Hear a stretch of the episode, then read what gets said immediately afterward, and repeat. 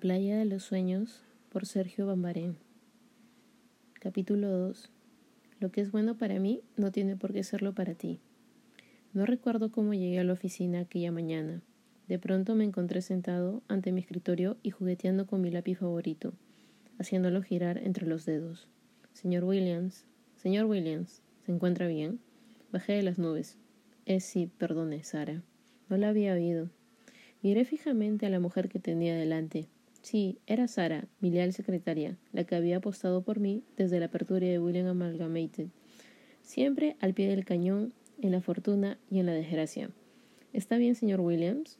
Hace un momento parecía otra persona. Tenía la mirada muy triste y... Sara, ¿sabe de algún lugar de la costa llamado la Playa de los Sueños? Eh, lo cierto es que no. ¿Usted lo conoce, señor? Nunca he oído hablar de tal playa pero no sé por qué ese nombre me recuerda a algún sitio. No conozco ninguna playa con semejante nombre, señor, al menos cerca de la ciudad. Da igual, Sara. Gracias de todos modos. Veamos, ¿qué es lo que me quería decir? La jornada laboral transcurrió como de costumbre. Me dediqué a atender lo que las personas tareadas llaman asuntos importantes.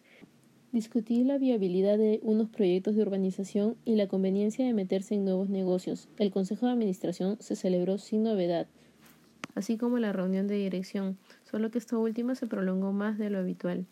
Eran las nueve de la noche y estaba cansado. Otro día desperdiciado, pensé. Tenía que haber algo más. Y entonces recordé al mendigo.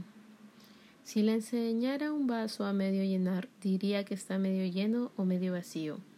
Mi vida es como un vaso medio vacío, me dije. Cogí la chaqueta y me dispuse a abandonar la oficina. Ha sido un día largo, señor Williams. Se merece un buen descanso. Buenas noches. Buenas noches, Sara. Por favor, no olvide cerrar cuando se vaya. Estaba a punto de salir, pero me detuve un momento. Sara. Dígame, señor Williams. ¿Cree que trabajar de esta manera, diez a doce horas al día, un día tras otro, año tras año, merece realmente la pena? ¿No será que simplemente nos hemos acostumbrado y que es lo único que sabemos hacer? Hoy no sé más que preguntar cosas raras, señor Williams. No, habla en serio, Sara. ¿No preferiría ocupar su tiempo en alguna otra cosa en lugar de estar aquí, haciendo lo que hacemos todos los días? Me miró con aquella expresión tierna y maternal tan característica de ella.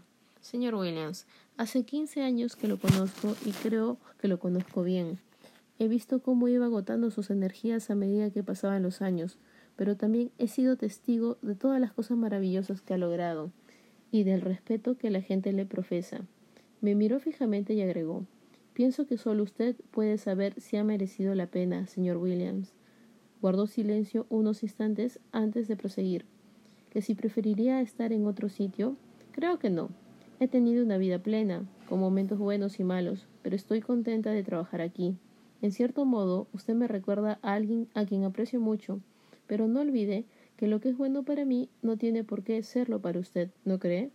Miré a través de la ventana, tratando de hallar una respuesta. No lo sé, Sara. Ya no sé nada.